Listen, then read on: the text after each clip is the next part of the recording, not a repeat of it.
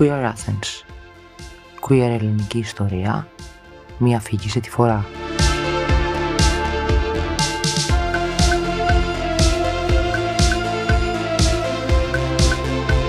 Queer Athens. Queer Greek history, one story at a time.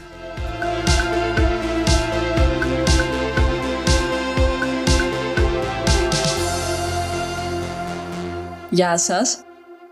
Αυτή είναι η ιστορία μου, ζώντας ε, σαν άτομο της ΛΟΑΤΚΙ κοινότητας σε μια επαρχιακή πόλη της Ελλάδας. Σήμερα είμαι 20 χρονών, μεγάλωσα στη Λάρισα. Όπως πολλά άλλα άτομα, θα ξεκινήσω λέγοντας ότι από μικρή ηλικία ήξερα πάνω κάτω ότι δεν ε, έβλεπα το μέλλον να είναι αποκλειστικά με άντρες. Ωστόσο, όπως ανέφερα ζώντας σε μια επαρχιακή πόλη, δεν είχα καμία γνώση επάνω στο τι υπάρχει εκεί έξω. Κανείς δεν, σου... Κανείς δεν μου είχε πει ότι υπάρχει όλη αυτή η κοινότητα, υπάρχουν όλοι αυτοί οι άνθρωποι που ο καθένας αγαπάει όποιον αγαπάει, νιώθει όπως νιώθει για τον εαυτό του. Και επομένως μου πήρε αρκετά χρόνια. Ε, δεν είχα καμία εικόνα της κοινότητας γενικά. Δεν είχα ιδέα για αυτό το κομμάτι του κόσμου εκεί έξω. Θα πω ότι όλα για μένα ξεκίνησαν περίπου στο γυμνάσιο που λίγο πολύ ξεκινάμε σαν παιδιά να ασχολούμαστε πιο πολύ με τα ζητήματα που αφορούν τα ερωτικά μας, λίγο αρχίζουμε να ανακαλύπτουμε τους εαυτούς μας, λιγάκι να μας αρέσει ένα άτομο, είναι αυτή η ηλικία. Και κάπου εκεί έβρισκα τον εαυτό μου να μην βρίσκεται στην ίδια κατάσταση και φάση με τις φίλες μου τότε. Αλλά χωρίς να έχω κάποια επιθυμία ότι ακόμα θέλω εκείνη την κοπέλα, άμα αρέσουν οι κοπέλες και τα σχετικά. Όταν λοιπόν ε, για μένα κάπως ξεκίνησε όλο αυτό το ταξίδι γνωρίζοντας μια κοπέλα όπως όλοι νομίζω που λίγο πολύ σε κάποιο σημείο της γνωριμίας μας μου έκανε coming out, μου είπε ότι ήταν ε, bi, bisexual και κάπως εκεί συνειδητοποίησα και ανακάλυψα όλη αυτή την κοινότητα που υπήρχε και ήταν νομίζω όταν ήμουν 13 ή 14 κάπου εκεί. Και ήταν για μένα μια περίοδος που έπρεπε πρώτα να μάθω τι είναι όλο αυτό. Γιατί μέχρι τότε το μόνο που ήξερα και το μόνο που είχα στο μυαλό μου ήταν αρνητικές ε, σκέψεις, αρνητικά πράγματα, αρνητικές γνώμες που κυρίως αφορούσαν ε, τους ομοφιλόφιλους άντρες γιατί δυστυχώς αυτό είναι το πιο σύνηθες για να ασχοληθεί κάποιος και να μειώσει με διάφορα σχόλια.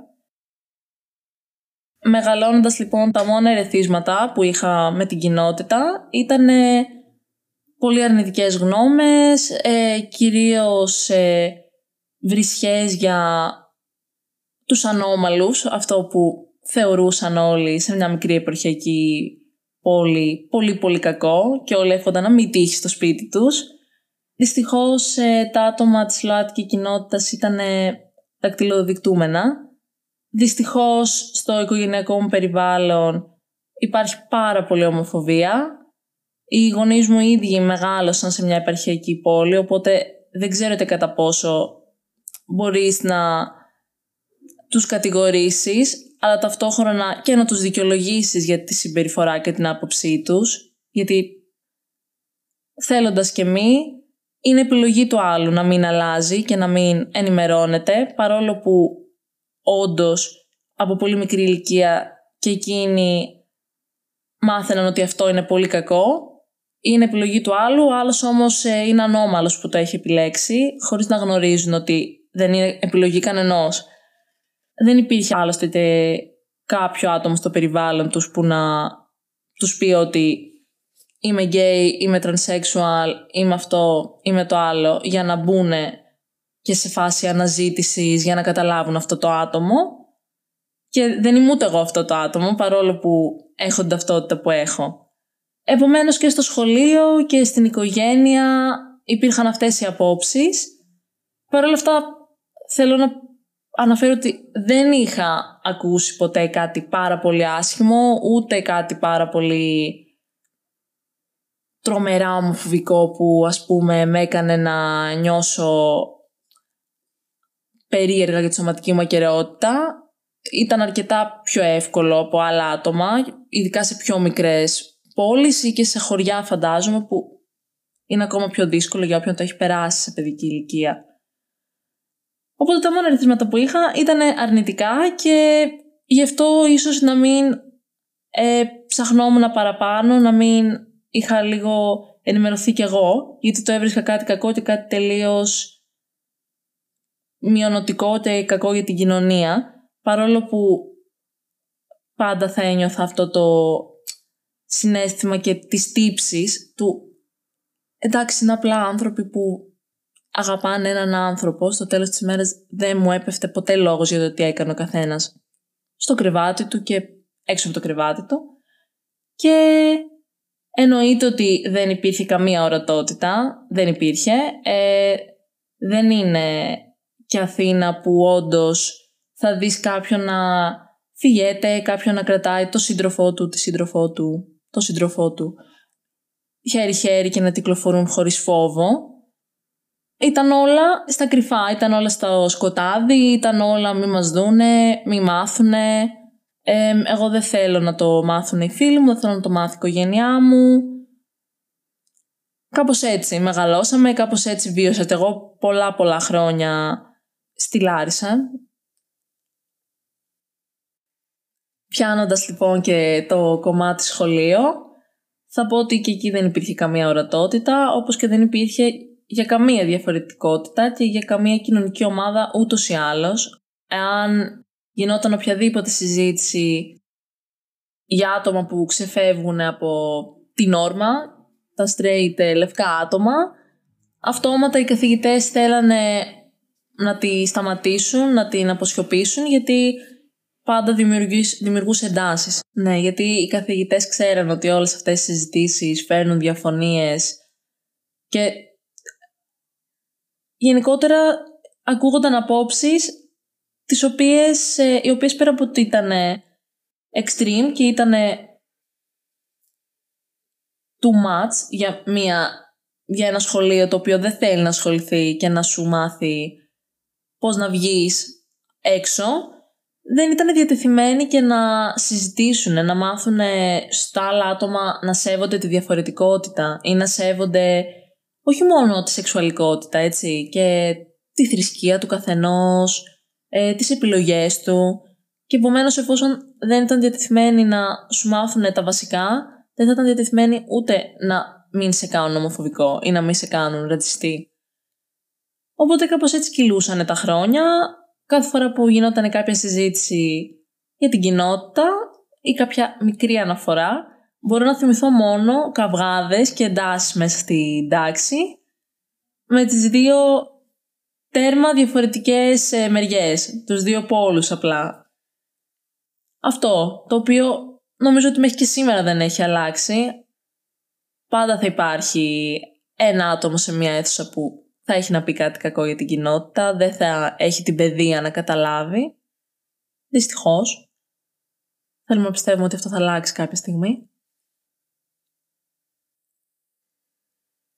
Όσο λοιπόν είμαι ακόμα μαθήτρια γυμνασίου, περίπου στα 13-14, γνώρισα μία κοπέλα με την οποία κάναμε πολύ παρέα και στη συνέχεια μου αποκάλυψε ότι αυτό και αυτό μου έκανε το coming out της ότι είναι bisexual. Και κάπου εκεί ήταν που χτύπησε το καμπανάκι μέσα μου στο «Οκ, υπάρχει ένας τεράστιος κόσμος εκεί έξω, τον οποίο για κάποιο λόγο δεν έχω ψάξει, ίσως από φόβο, ίσως επειδή είχα μια άγνοια, ίσως επειδή δεν ήθελα να μάθω, το είχα συνδεδεμένο στο μυαλό μου σαν κάτι κακό, κάτι που ας μην το ψάξω καν. Δεν θα μπορούσα να απαντήσω με σιγουριά. Τότε ήταν λοιπόν που ξεκίνησα να ψάχνω και να ανακαλύπτω ταυτότητες, να ανακαλύπτω σεξουαλικότητες και να, να προσπαθώ να τις κατανοήσω και κάπου εκεί ήταν που ξεκινάω και να ταυτίζομαι με κάποια πράγματα και να θέτω τα ερωτηματικά στον εαυτό μου ότι ναι, αλλά και εγώ νιώθω έτσι, αυτό είναι φυσιολογικό, αυτό είναι εντάξει. Γιατί δεν μου φαινόταν εν τέλει κάτι κακό αυτό που μου είχαν περιγράψει ότι είναι ανώμαλοι, είναι αυτό, είναι εκείνο. Στο τέλος της ημέρας ήταν απλά άνθρωποι που αγαπούσαν ανθρώπους ή άνθρωποι που δεν ταυτίζονταν με την ταυτότητα που τους έχει δοθεί στη γέννησή τους και πάρα πολλά άλλα. Αλλά στο τέλος της ημέρας ήταν πάντα κάτι το οποίο κανείς δεν επέλεγε. Και εκεί ήταν που απομυθοποίησα όλο αυτό το ψέμα και κάπου εκεί μέσα ταυτίστηκα και ήταν όμως κάτι που ακόμα κρατούσα πάρα πολύ προσωπικό. Δεν πήγα ποτέ σε κάποιον να του πω ότι ξέρεις κάτι, μου είπε αυτό και αυτό εκείνη η κοπέλα και έχω αρχίσει να ψάχνομαι και έχω αρχίσει να σκέφτομαι και ποια είναι η γνώμη σου, γιατί νομίζω ότι μέχρι τότε δεν είχα συζητήσει με κανένα φίλο μου το ποια είναι η άποψή σου για την κοινότητα αυτή, τι γνώμη έχεις, γιατί όντως δεν γνωρίζαμε κανένα άτομο, κανένα πρότυπο για να ταυτιστούμε ή να μην ταυτιστούμε ή να σχολιάσουμε. Και επομένως ήταν όντως ο ελέφαντα στο δωμάτιο εκείνη τη στιγμή, γιατί δεν είχε ξανασυζητηθεί ποτέ. Οπότε δεν ήξερα πού να ζητήσω βοήθεια, με ποιον να το συζητήσω. Και ήταν ακόμα κάτι πάρα πολύ φρέσκο, οπότε δεν ήθελα να πω ότι νιώθω αυτό, τι κάνω; Φοβόμουν ότι κάνω λάθος ή ότι θα το πω στις πολύ κοντινές μου φίλες και θα μου πούνε αυτό που νιώθεις δεν είναι εντάξει, δεν είναι φυσιολογικό. Ή εντάξει και εγώ θεωρώ τις κοπέλες όμορφες, αλλά όχι έτσι. Όταν ήμουνα νομίζω 14, είχα πάει για πρώτη φορά σε ψυχολόγο του σχολείου μου και θυμάμαι, ήταν νομίζω πριν κάνω το coming out στην κολλητή μου και είχα πει ότι με απασχολούν αυτά, αυτά και αυτά τα προβλήματα και νομίζω ότι είμαι ομοφιλόφιλη. Και θυμάμαι χαρακτηριστικά την ψυχολόγο που ένιωθε τόσο πολύ άβολα και γυρνάει και με ρωτάει και τι θα ήθελες ας πούμε να πεις ε, στους γονείς σου, τι είναι αυτό που νιώθεις; Εγώ της εξηγούσα με δάκρυα, νιώθω αυτό, φοβάμαι, δεν ξέρω, είναι ανώμαλο, είναι περίεργο και αντί να προσπαθήσει να, με, να μου πει ότι όχι δεν είναι ή να με καθησυχάσει γιατί είναι κάτι φυσιολογικό, ε, η απάντησή της ήταν ότι οκ, okay, ε, σκέψου το γενικά μην κάνεις κάποια γρήγορη κίνηση, μην το πεις στους γονείς σου, γενικά μην το λες και στους φίλους σου, άσε να περάσει λίγος χρόνος, είναι μια φάση, το οποίο είναι αποκαρδιωτικό για ένα άτομο ε, που στην εφηβεία έχει όλα αυτέ, όλες αυτές τις σκέψεις και ήδη πολύ μεγάλο φόβο. Και στο λέει αυτό ένα άτομο που έχει σπουδάσει και θα έπρεπε να μπορεί να το διαχειριστεί αυτό σωστά. Οπότε όντως ήταν κάτι που κράτησα πολύ πολύ προσωπικό. Για ένα αρκετά μεγάλο διάστημα. Νομίζω ότι πέρασε περίπου ένας χρόνος μέχρι να πάω και να πιάσω μια φίλη μου και να της πω ότι ξέρεις κάτι. Νομίζω ότι τότε, νομίζω ότι είμαι bisexual, νομίζω ότι ίσως μου αρέσουν και οι κοπέλες. Στο ενδιάμεσο όμως χωρίς να μου αρέσει κάποιος άντρας και να πω ότι α, μου αρέσουν οι άντρες. Απλά ήταν το normal, οπότε μάλλον είμαι bisexual, απλά μπορεί να μου αρέσουν και οι κοπέλες. Και το είπα πρώτα, αυτό που θυμάμαι είναι ότι το είχα πει πρώτα σε μια φίλη μου που δεν ήμασταν και τόσο πολύ κοντά. Απλά για να καταλάβω το πώς είναι και κυρίως από φόβο ότι αν το πω στην κολλητή μου, που δεν έχουμε ξανασυζητήσει ποτέ για κάτι τέτοιο. Ε, όχι ότι μου είχε δώσει κάποιο δείγμα ότι είναι ομοφοβική, απλά όντως δεν είχαμε συζητήσει ποτέ το θέμα της κοινότητας και ότι υπήρχε. Ήθελα να το πω και να δω πώς το αντιλαμβάνονται οι άλλοι άνθρωποι γύρω μου, μάλλον, και απλά να το βγάλω από μέσα μου. Και το είπα λοιπόν σε αυτή τη φίλη μου, και η αντίδρασή της ήταν απλά ωραία, τέλεια. Και κάπως μέσα μου ήταν, Α, αυτό είναι.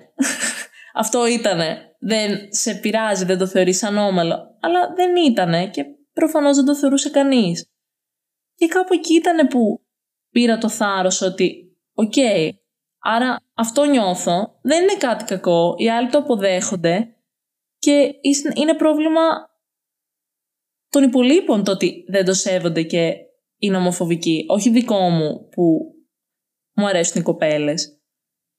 Και μετά νομίζω είναι που εξελίχθηκε η ιστορία μου της ανακάλυψης του εαυτού μου και της ταυτότητάς μου. Κλασικά λοιπόν κι εγώ, εντάξει, περνάει το γυμνάσιο, κάπου εκεί στην τρίτη γυμνασίου γνωρίζω μια κοπέλα, μιλάμε, ξέρω ότι αυτή είναι bisexual, είναι ούτως ή άλλως και η περίοδος που ξεκινάω να γνωρίζω τυχαία ή όχι τυχαία, δεν ξέρω, αρκετά άτομα της κοινότητας, οπότε αρχίζω σιγά σιγά να βγαίνω λίγο από την τρύπα είμαι η μόνη σε όλη τη Λάρισα που είναι μέλος της κοινότητας και νιώθει κάτι διαφορετικό. Και κάπου εκεί είναι που συνειδητοποιώ ότι μάλλον είναι πιο κοινό από ό,τι νομίζω και μάλλον είναι πολύ συγκαλυμμένο. Και εκεί λοιπόν γνωρίζω μια κοπέλα, μιλάμε, γινόμαστε φίλες, εκεί κάπου στο ενδιάμεσο αρχίζει να μου αρέσει και είναι η πρώτη κοπέλα που μου αρέσει και είμαι κάπως, ωραία, αυτό τώρα με ποιον μπορώ να το μοιραστώ ότι νομίζω ότι αυτή η κοπέλα μου αρέσει όπως οι φίλες μου μοιραζόντουσαν σε μένα ότι μου αρέσει αυτό το παιδί και τι όμορφος που είναι και το ένα και το άλλο και ότι δεν τη βλέπω, τη θεωρώ πανέμορφη, αλλά όχι σαν φίλη. Και θυμάμαι χαρακτηριστικά τη στιγμή που ήθελα να το πω στην κολλητή μου, που είναι μέχρι και σήμερα κολλητή μου, είμαστε, είμαστε μαζί, μεγαλώνουμε από τριών χρονών, με τεράστιο φόβο, γιατί όντως ήταν και είναι το αγαπημένο μου άτομο και ήταν σαν να κάνω coming out στους γονείς μου, κάπως, αν είχαμε καλές σχέσεις. Και θυμάμαι ότι καθόμασταν σε ένα μαγαζί και ήταν από, το, από τη στιγμή που είχαμε κάτσει ήμουν κάπως πρέπει να της το πω σήμερα, πρέπει να της το πω σήμερα και πώς θα αντιδράσει και μπορεί να είναι η τελευταία μέρα που μου μιλάει και να μην μου ξαναμιλήσει. Και απλά φοβόμουν πάρα πολύ να της το πω και πήρα το κινητό της και το έγραψα στις σημειώσεις ότι νομίζω ότι είμαι bi και νομίζω ότι μου αρέσει η τάδε, την οποία ήξερε. Και της το δείχνω και παθαίνει ένα μικρό σοκ. Αλλά δεν ήταν άσχημο σοκ, ήταν το αλήθεια. Και απλά θυμάμαι χαρακτηριστικά ένα γυναίκα να μου κάνει Εντάξει, και γιατί αρχώνεσαι τόσο πολύ; Νομίζω ότι δεν σε αγαπάω τώρα ή θα σταματήσω να αγαπάω αυτό που είσαι επειδή σου αρέσει τάδε. Και ήταν απλά συγκίνηση ε, βούρκωμα τελείως ότι οκ, okay, μ' αγαπάει ακόμα, δεν το, θεωρεί, δεν το θεωρεί κακό, δεν το θεωρεί παράλογο. Και νομίζω ότι εφόσον το είχα πει σε αυτό το άτομο που για μένα ήταν ο άνθρωπός μου, ο, ε, εκεί ήταν που ένιωσα την ασφάλεια ότι οκ, αυτό είναι. Συνεχίζω και μετά εντάξει η ζωή συνεχίστηκε εννοείται, μετά ήρθαν πολλές κοπέλες, αν μου αρέσει αυτή η ατιόμορφη κοπέλα. Στο ενδιάμεσο εννοείται ότι υπήρχαν ε, coming out τα οποία δεν πήγανε και τόσο καλά. Υπήρχαν όντως φίλες μου που το θεωρούσαν λίγο περίεργο ή ναι βρεσί, αλλά είναι όντως πολύ όμορφη κοπέλα, αλλά δεν μπορείς να κάνεις σεξ μαζί της, δεν είναι λίγο περίεργο. Πώς θα το κάνεις, ε, τεχνικά δεν γίνεται. Ε, και δεν είναι το ίδιο με τον άντρα και πώς ε, μετά όταν μεγαλώσεις θα πας με άντρα για να κάνεις παιδί και πώς θα κάνεις οικογένεια και όλα αυτά τα ερωτηματικά που επίσης και τα δικαιολογείς και δεν τα δικαιολογείς γιατί δεν υπάρχει καμία εκπαίδευση στο τι και πώς. Αυτό και πάλι όμως θα πω ότι είμαι τυχερή γιατί δεν υπήρχε κάποια ακραία αντίδραση. Δεν μου είπε κάποιος ότι δεν θέλω να σου ξαναμιλήσω επειδή δηλώνεις αυτό που δηλώνεις. Και νομίζω ότι μετά το Λίγιο ξεκίνησε να είναι και λίγο ξεκάθαρο σε όλους ότι εν τέλει δεν μου άρεσαν καθόλου οι άντρες και νομίζω ότι όλοι απλά κατάλαβαν ότι είμαι λεσβία χωρίς να χρειαστεί να πω ότι παιδιά ξέρετε κάτι, νομίζω ότι τελικά είμαι λεσβία. Νομίζω ότι απλά μόνο του κατέληξε εκεί γιατί ο άντρας δεν ήρθε ποτέ σαν ιδέα στο μυαλό μου και Απλά ξαφνικά όλοι το ξέρουν ότι εσύ είσαι λεσβία, εντάξει, μην μιλάς. Για πλάκα, για αστείο αυτό. Και νομίζω ότι έφτασα στο σημείο, στο, στα τέλη του Λυκείου, να μπορώ να πω ξεκάθαρα ότι είμαι αυτή, είμαι λεσβία, μου αρέσουν οι γυναίκες και δεν με νοιάζει αν κάποιος έχει θέμα με αυτό πλέον. Το έχω αποδεχτεί, ξέρω πώς είναι, ξέρω ότι υπάρχει μια τεράστια κοινότητα εκεί έξω και το μυαλό μου ήταν πάντα στο ότι δίνω τις Πανελλήνιες και φεύγω. Θα φύγω από τη μικρή πόλη, θα πάω στην Αθήνα, θα πάω στην Αθήνα που ξέρω ότι υπάρχει μια κοινότητα και ξέρω ότι οι άνθρωποι είναι πιο ανοιχτοί. Εννοείται δεν λέω ότι όλοι στην Αθήνα είναι δεκτικοί και δεν υπάρχει ομοφοβία, έτσι. Υπάρχει πολύ μεγάλη ομοφοβία εκεί έξω. Παρ' όλα αυτά οι άνθρωποι εδώ δεν νοιάζονται τόσο σε αντίθεση με την επαρχία ή και πιο μικρά χωριά που όντως θα σε δείξουν με το δάχτυλο, ειδικά αν είναι, αν προσπαθείς να δηλώσεις αυτό που είσαι. Όπως και ένας straight θα πει ότι είμαι με τον τη σύντροφό μου, δεν μπορείς να κάνεις το αντίστοιχο γιατί είναι θέμα. Είναι θέμα, θα, το, θα πάει από στόμα σε στόμα, από συγγενή σε συγγενή και κρίμα ήταν καλό παιδί και όλα τα σχετικά.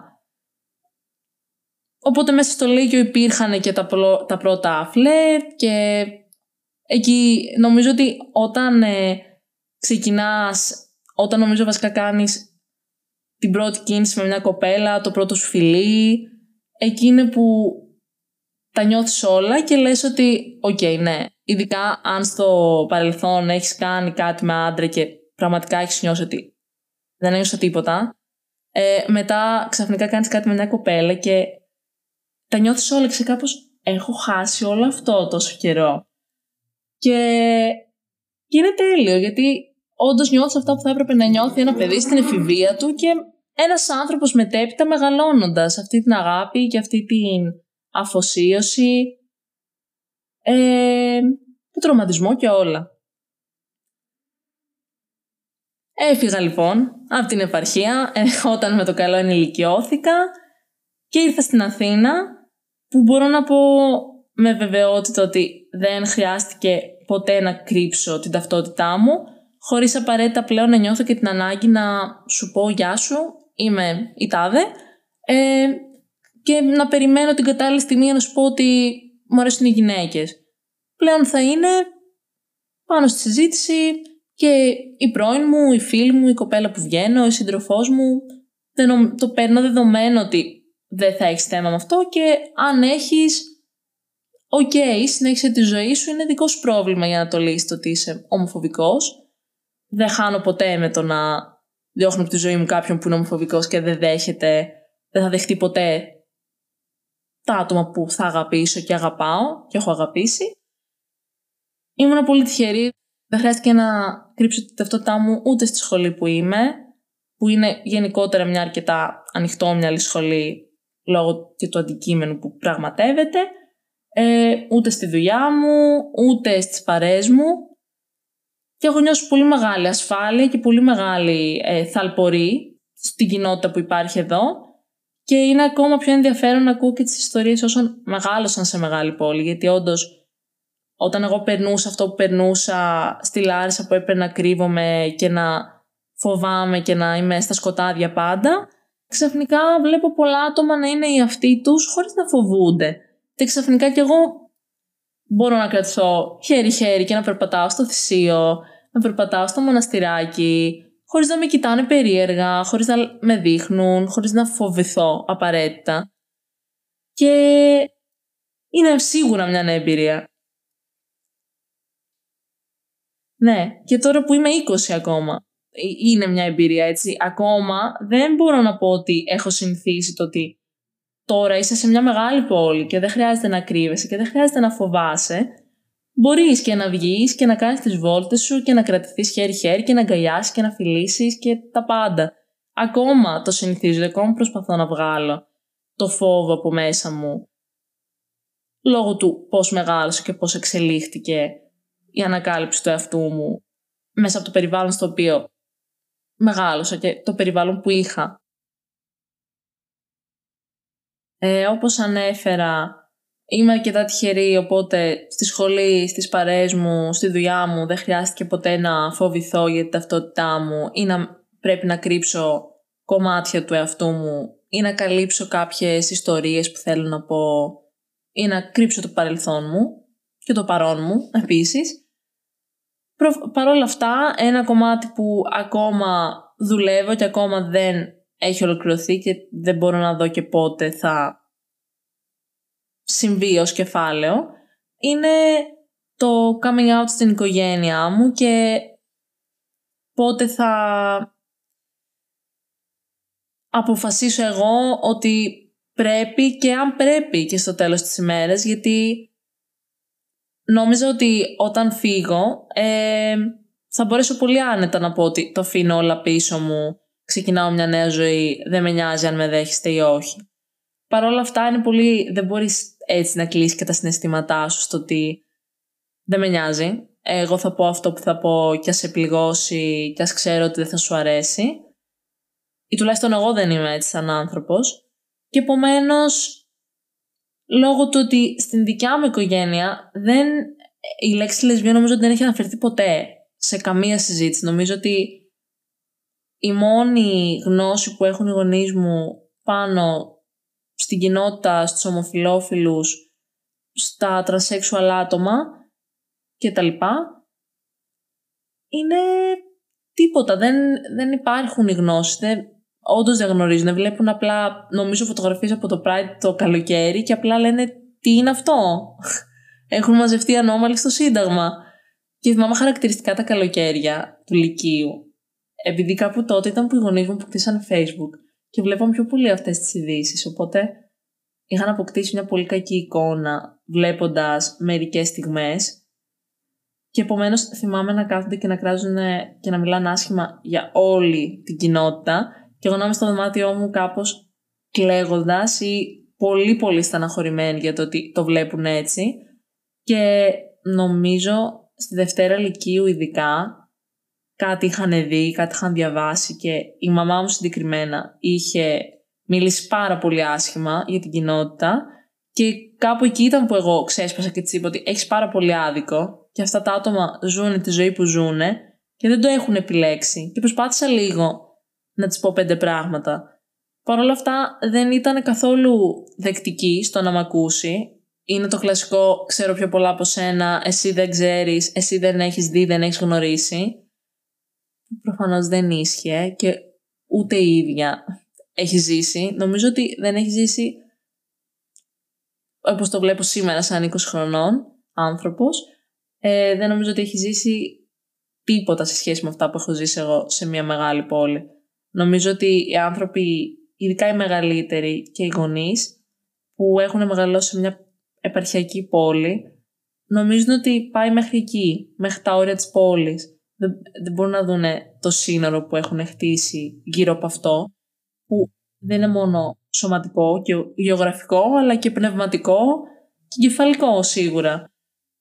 Και θυμάμαι να κάνουμε αυτή τη συζήτηση και να προσπαθώ να της αλλάξω τη γνώμη και να προσπαθήσω να τη βάλω σε σκέψεις, αλλά παρόλα αυτά να είναι εκνευρισμένη που προσπαθώ να υπερασπιστώ τους ομοφιλόφιλους και τα άτομα που δεν ταυτίζονται με τη βιολογική τους ταυτότητα και τα άτομα που δεν νιώθουν την ερωτική επιθυμία όπως εμείς και να γυρνάει και να μου λέει εσένα γιατί σε νοιάζει τόσο πολύ και τι σχέση έχεις εσύ με αυτούς τους πούστιδες; Και εγώ απλά να βάζω τα κλάματα εκείνη τη στιγμή και να της εξηγώ ότι αυτά που λες δεν είναι όμορφα και δεν είναι ωραίο να μιλάς έτσι για κανέναν άνθρωπο. Γιατί όντως δεν ήταν τόσο νομίζω προσωπικά ότι με θεωρεί ανώμαλη η μαμά μου, γιατί δεν είναι ποτέ ότι είχαμε κάποιες σχέσεις παραπάνω ή θα της έλεγα ή με ρώταγες σου αρέσει κάποιο αγόρι ή βλέπω τις φίλες σου που έχουν σχέσεις ή έχεις κάποια σχέση. Γιατί μέσα σε όλα θεωρούσαν και τις σχέσεις πριν τα 18 πολύ κακές για κάποιο λόγο. Νομίζω ότι θεωρούν ότι το σεξ ας πούμε είναι κάτι που γίνεται μετά το πανεπιστήμιο ή σίγουρα μετά τα 18, αυτό κι αν ήταν μεγάλο ταμπού στο σπίτι μας, δεν μπορούσες να συζητήσεις με τίποτα για τέτοια θέματα. Που είναι μια άλλη μεγάλη συζήτηση το ότι κανείς δεν σου μαθαίνει. Έστω για τις straight σχέσεις έτσι, ότι έτσι και έτσι γίνονται αυτά τα πράγματα, πρέπει να έχεις αυτά στο νου σου, έτσι αυτό είναι το σεξ, έτσι προφυλάσσεσαι, έτσι προσέχεις, αν κάτι σου συμβεί, Μπορείς πάντα να πεις όχι. Που είναι και ο λόγος που έχουμε πολλά τέτοια θέματα στην Ελλάδα, αλλά όπως είπα είναι πολύ μεγάλη συζήτηση. Και επομένως δεν ένιωθα την ασφάλεια να μιλήσω ούτε για άντρες, εάν υπήρχαν άντρες. Και επομένως δεν ήμουν και στη θέση να γυρίσω εκείνη τη στιγμή για να της πω ότι ξέρεις κάτι, ναι, αλλά αυτή η ανώμαλη είναι το παιδί σου. Οπότε χώνεψέ το.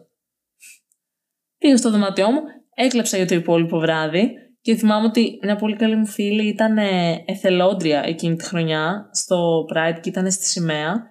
και θυμάμαι να τη ρωτάω πώς ήταν, πώς πέρασες και μου έλεγε ότι ήταν απλά τέλειο. Μου μίλησε για τη δική της εμπειρία και το πώς το ζούσε αυτή και ζήλευα πάρα πολύ και ανυπομονούσα να έρθει η φορά που θα πάω κι εγώ. Ωστόσο δεν έχω πάει μέχρι στιγμής να πω γιατί οι συνθήκες δεν μου το επέτρεψαν. Λίγο COVID, λίγο η δουλειά. Ε, θέλω να πιστεύω ότι στο φετινό θα πάω. Αυτά. Μέχρι σήμερα λοιπόν που είμαι 20 δεν έχω αποκαλύψει την ταυτότητά μου στους γονείς μου, ωστόσο μπορώ να πω ότι αυτό είναι και ένα θέμα της σχέσης που έχουμε μεταξύ μας, καθώς δεν ξέρω αν θα νιώθω και άνετα να μοιραστώ μαζί τους μία ε, ετερόφιλη σχέση.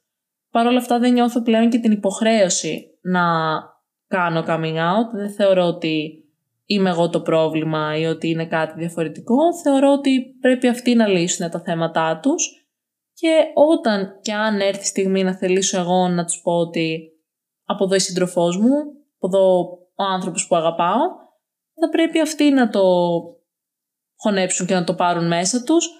Δεν νομίζω ότι πλέον είμαι διατεθειμένη ή ότι σκέφτομαι, ας πούμε, ότι πότε θα είναι μια καλή στιγμή να μιλήσω στους γονείς μου γι' αυτό, γιατί το έχω απομυθοποιήσει εντελώς μέσα μου και δεν το θεωρώ κάτι διαφορετικό πλέον. Δεν το θεωρώ. Δηλαδή, αν νιώθω άνετα να μιλήσω στον οποιοδήποτε πλέον γι' αυτό και να κάνω μια συζήτηση, νομίζω ότι πρέπει να έρθει η στιγμή να λύσουν αυτοί το δικό τους θέμα. Όχι να νιώθω εγώ ότι εγώ είμαι το θέμα. Πάνω στο θέμα της οικογένειας, υπάρχει πάντα ένα άγχος και ένας σε εισαγωγικά φόβος για το και αν το μάθουν από ένα τρίτο άτομο και αν κάπως, ε, ο κόσμος είναι μικρός και αν κάπως μαθευτεί και αν κάποιος πει κάτι ή αν κάποιος πει η κόρη σου που στην Αθήνα κάνει αυτά και τα άλλα θα το μάθουν από κάποιον άλλον θα, δεν θα έχω εγώ την επιλογή να το πω με το δικό μου τρόπο και όπως εγώ το θέλω. Με όποιον τρόπο και αν είναι αυ- αυτός δεν νομίζω ότι φοβάμαι τόσο πολύ την αντίδραση πιο πολύ το ότι κάποιος θα έχει πάρει αυτή τη στιγμή από εμένα θα έχει πάρει κάτι προσωπικό μου και θα το έχει χρησιμοποιήσει εναντίον μου, γνωρίζοντας ότι θα πειράξει τους γονείς μου, γιατί δεν φαίνονται άνθρωποι που. Α, ας πάμε να το πούμε στους γονείς της τάδε, γιατί είναι ανοιχτοί άνθρωποι, θα το ξέρουν σίγουρα. Νομίζω ότι είναι αρκετά εμφανές ότι έχουν λίγο μέσα τους κάποια θέματα, λίγο ομοφοβικά, λίγο ρατσισμό, ότι δυστυχώς μπορούν, μπορούσαν να έχουν με την παιδεία που έχουν και τις γνώσεις που έχουν. Οπότε πιο πολύ νομίζω είναι ο φόβος ότι κάποιος θα έπαιρνε από μένα τη στιγμή και τον τρόπο που θα ήθελα εγώ να εξωτερικεύσω το ποια είμαι στους γονείς μου. Η αντίδραση σίγουρα θα ήταν... Θα υπήρχε ένας φόβος και ένας άγχος για το ωραία τώρα πώς θα αντιδράσουν, γιατί πραγματικά δεν ξέρεις τι θα τους έρθει στο μυαλό εκείνη τη στιγμή ανάλογα και το, με το πώς θα γίνει. Παρ' όλα αυτά είναι κάτι που πλέον δεν σκέφτομαι. Το έχω ξεπεράσει και όταν έρθει η στιγμή, με όποιον τρόπο και αν έρθει, θα καλωσορίσω τη στιγμή, θα κάτσω μαζί της και εκείνη τη στιγμή θα το αντιμετωπίσω όπως έρθει. Έτσι το βλέπω πλέον. Μπορεί σε τρία χρόνια από τώρα να το βλέπω διαφορετικά, δεν ξέρω. Έτσι το νιώθω πλέον που Νιώθω την ασφάλεια, το σπίτι μου, τους φίλους μου, τον κύκλο που πλέον εγώ έχω επιλέξει, όχι αυτόν που μου έχει επιβληθεί. Και έχω ξεπεράσει σχεδόν κάθε φόβο και άγχος που έχω, παρόλο που ακόμα και στην Αθήνα που έχει την ασφάλεια και όντως οι άνθρωποι είναι πιο ανοιχτοί και μέσα στο ίδιο πλαίσιο δεν νοιάζονται κιόλας για το τι κάνεις στο κρεβάτι σου και τι θες, εννοείται ότι υπάρχει φόβος και στην Αθήνα, έτσι. Υπάρχει φόβος, υπάρχει ομοφοβία, δεν είναι λίγες οι φορές που ακούμε γεγονότα και παρενοχλήσεις και βία προς τους ομοφιλόφιλους και όχι μόνο τους ομοφιλόφιλους και αστυνομική βία. Επομένως, δεν νιώθεις ποτέ 100% ασφαλής. Ακόμα και στην πρωτεύουσα δεν μπορείς να πεις ότι ήρθα στην Αθήνα και τώρα νιώθω την τέλεια ασφάλεια, θα κάνω ό,τι θέλω. Ή τουλάχιστον έτσι νιώθω εγώ. Μέχρι να έρθει η στιγμή που μπορούμε να πούμε ότι έχουμε λύσει όλα μας τα προβλήματα, μας καλύπτει η πολιτεία και νομοθετικά μας καλύπτει και σε οτιδήποτε προκύψει ο νόμος είναι μαζί μας και νιώθουμε μια ασφάλεια, νομίζω ότι είναι πολύ δύσκολο να νιώσεις ότι μπορώ να βγω εκεί έξω και να κάνω όσα κάνει ένα άτομο σε μια ετερόφιλη σχέση και δεν υπάρχει κανένα πρόβλημα και είναι όλα δεδομένα. Επομένως, υπάρχουν ακόμα πολλά πράγματα που πρέπει να λυθούν. Υπάρχουν ακόμα ζητήματα για το πόσο γρήγορα μπορεί κάποιος να αλλάξει το φίλο του, πώς μπορεί κάποιος να αλλάξει τα στοιχεία του, να τον δεχτεί η πολιτεία σαν το κοινωνικό του φίλο πλέον. Πώς μπορεί, πώς και ποια είναι η δική σου ταυτότητα. Κατά πόσο είναι ανοιχτοί οι άνθρωποι πλέον. Πολλά, πολλά ζητήματα. Και επίσης τα νομοθετικά. Το πότε θα έρθει η στιγμή που θα γίνουν ορωτές οι ΛΟΑΤΙΚοι οικογένειες που είναι δίπλα μας πλέον. Στην Αθήνα ειδικά υπάρχουν πάρα πολλές και δυστυχώς δεν έχουν και οι δύο γονείς τα ίδια δικαιώματα και είναι πολύ πολύ δύσκολο να βλέπεις δύο ανθρώπους να δίνουν όλη τους την αγάπη σε ένα παιδί σε, πολύ καλύτερο βαθμό και με την ίδια αγάπη που θα το έκανε ένα ετερόφιλο ζευγάρι, αλλά χωρίς να τους προστατεύει ο νόμος. Και με ένα παιδί το οποίο αύριο μεθαύριο μπορεί να συμβεί κάτι σε ένα από τους δύο κηδεμόνες και να μην μπορεί να βρει το δίκαιο του με το παιδί του, με το παιδί που μεγάλωσε, με το παιδί που αγάπησε. Επομένως υπάρχουν πολλά θέματα που ακόμα χρειάζεται να λυθούν και να υπάρξει μεγάλη ορατότητα στις οικογένειες στην Ελλάδα, τις κρυφές εισαγωγικά οικογένειες δίπλα μας. Και αυτό σε μεγάλο βαθμό στηρίζεται στο ότι η νέα γενιά πρέπει να εξηγεί στα παιδιά της ότι υπάρχουν και οικογένειες με δύο μπαμπάδες, υπάρχουν οικογένειες με δύο μαμάδες, υπάρχουν και οικογένειες με μία μαμά και ένα μπαμπά είναι το ίδιο με εμάς. Είναι αγαπάνε το ίδιο τους φίλους σου. Δεν υπάρχει κάποια διαφορά. Η Αθήνα σίγουρα έχει παίξει ρόλο στην ταυτότητά μου σήμερα και στο ποια είμαι, γιατί όντως άρχισα, συνέχισα βασικά να μαθαίνω πράγματα για τον εαυτό μου εδώ, ενώ νόμιζα ότι αυτό και αυτό είμαι, αυτό και αυτό συμβαίνει, έτσι είναι αυτά τα πράγματα στην κοινότητα και στη λεσβιακή κοινότητα και στο πώς πάνε κάποια πράγματα. Ανακάλυψα έναν ακόμα μεγαλύτερο κόσμο, τον οποίο δεν ήξερα μέσα στη μικρή επαρχιακή πόλη μου, που δεν είναι και τόσο μικρή, αλλά εντάξει.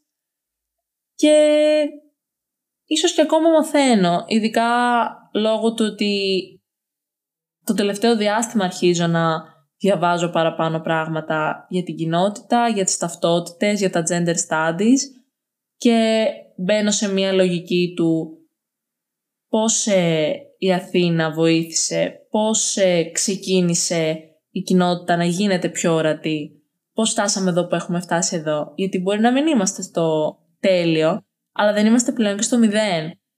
Και επομένως έχω ξεκινήσει να ψάχνουμε, να μαθαίνω πράγματα, να μιλάω με άτομα μεγαλύτερης ηλικίας που έχουν να μου πούνε πώς το βίωσαν, πώς μεγάλωσε η δική τους γενιά, πώς εκείνοι ξεκίνησαν να προσπαθούν να επαναστατούν σε εισαγωγικά για την εποχή τους και φτάσαμε ως εδώ, με, με τα περιοδικά, με τις αφήσεις, με βιβλία, με τα μικρά στέκια που όλοι ξέρουν ότι θα πάμε εκεί, εκεί είμαστε ασφαλείς, εκεί είναι εντάξει, μέχρι σήμερα που υπάρχουν ακόμα τέτοια μαγαζιά, αλλά δεν χρειάζεται να πας μόνος σε αυτά.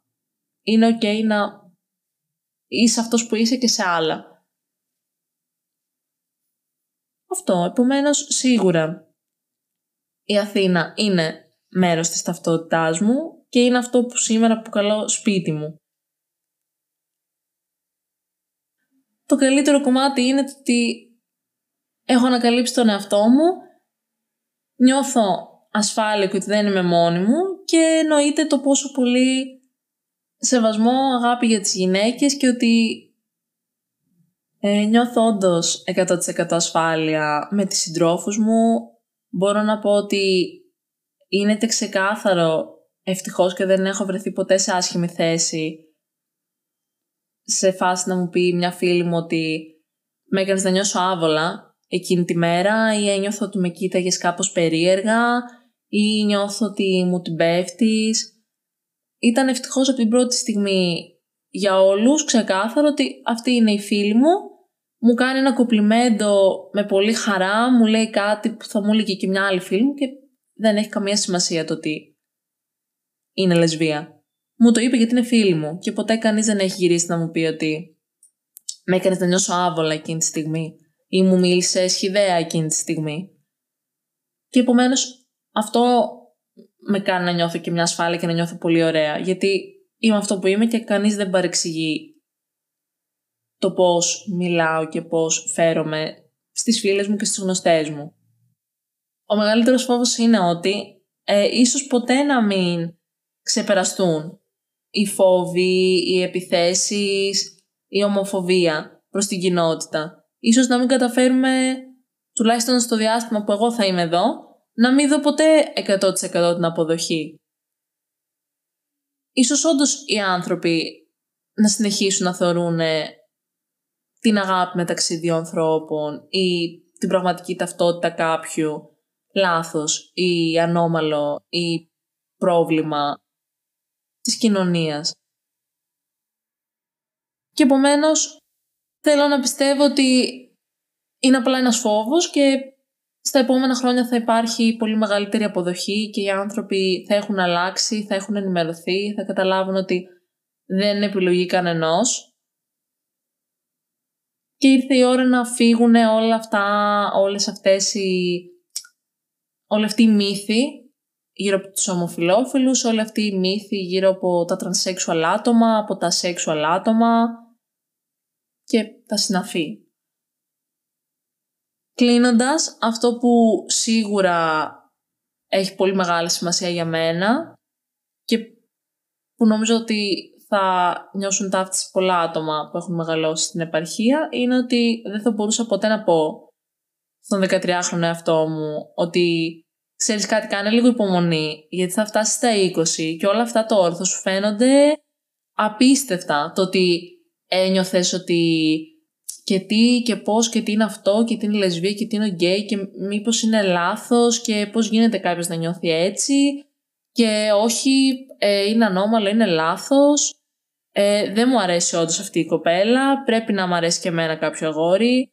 Α παριστάνω ότι μου αρέσει κάποιο αγόρι.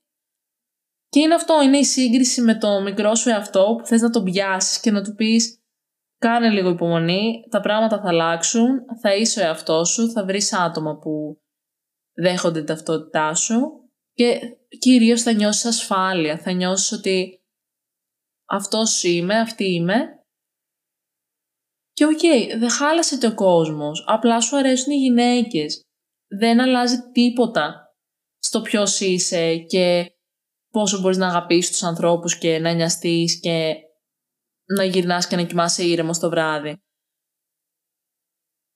Οπότε αυτό που, αν κάποιος μας ακούει που υποφέρει αυτή τη στιγμή και νομίζει ότι όλο αυτό δεν θα τελειώσει ποτέ, θα τελειώσει θα έρθει η στιγμή που θα νιώσεις την ασφάλεια, θα έρθει η στιγμή που όλα αυτά θα είναι μακρινές σκέψεις και θα έχεις μόνο θετικότητα για το μέλλον και όσα φέρνει. Θα σκέφτεσαι τη στιγμή που και εσύ θα γνωρίσεις ένα άτομο που θα σε κάνει να νιώσεις ότι νιώθουν οι ετερόφιλοι και θα είσαι σε μια σχέση που θα νιώθεις ασφάλεια, σε μια, σε μια πόλη, σε μια χώρα που νιώθεις ασφάλεια και θα είσαι απλό εαυτός σου και αυτό δεν θα είναι κατακριτέο. Δεν θα σε δείχνει κανείς με το δάχτυλο πια. Και όλο αυτό θα τελειώσει και θα είναι μια πολύ κακή ανάμνηση. Αλλά θα τελειώσει. Αυτή είναι η σκέψη μου. Αυτό έτσι το νιώθω, έτσι το έχω ζήσει. Και απλά μακάρι να μπορούσα να πιάσω το μικρό με αυτό και να του πω στα 20 θα είσαι πολύ χαρούμενη.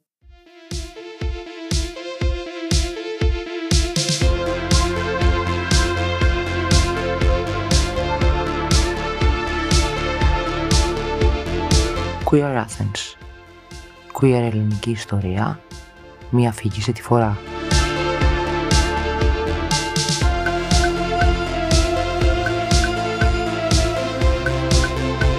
Queer Athens. Queer Greek history, one story at a time.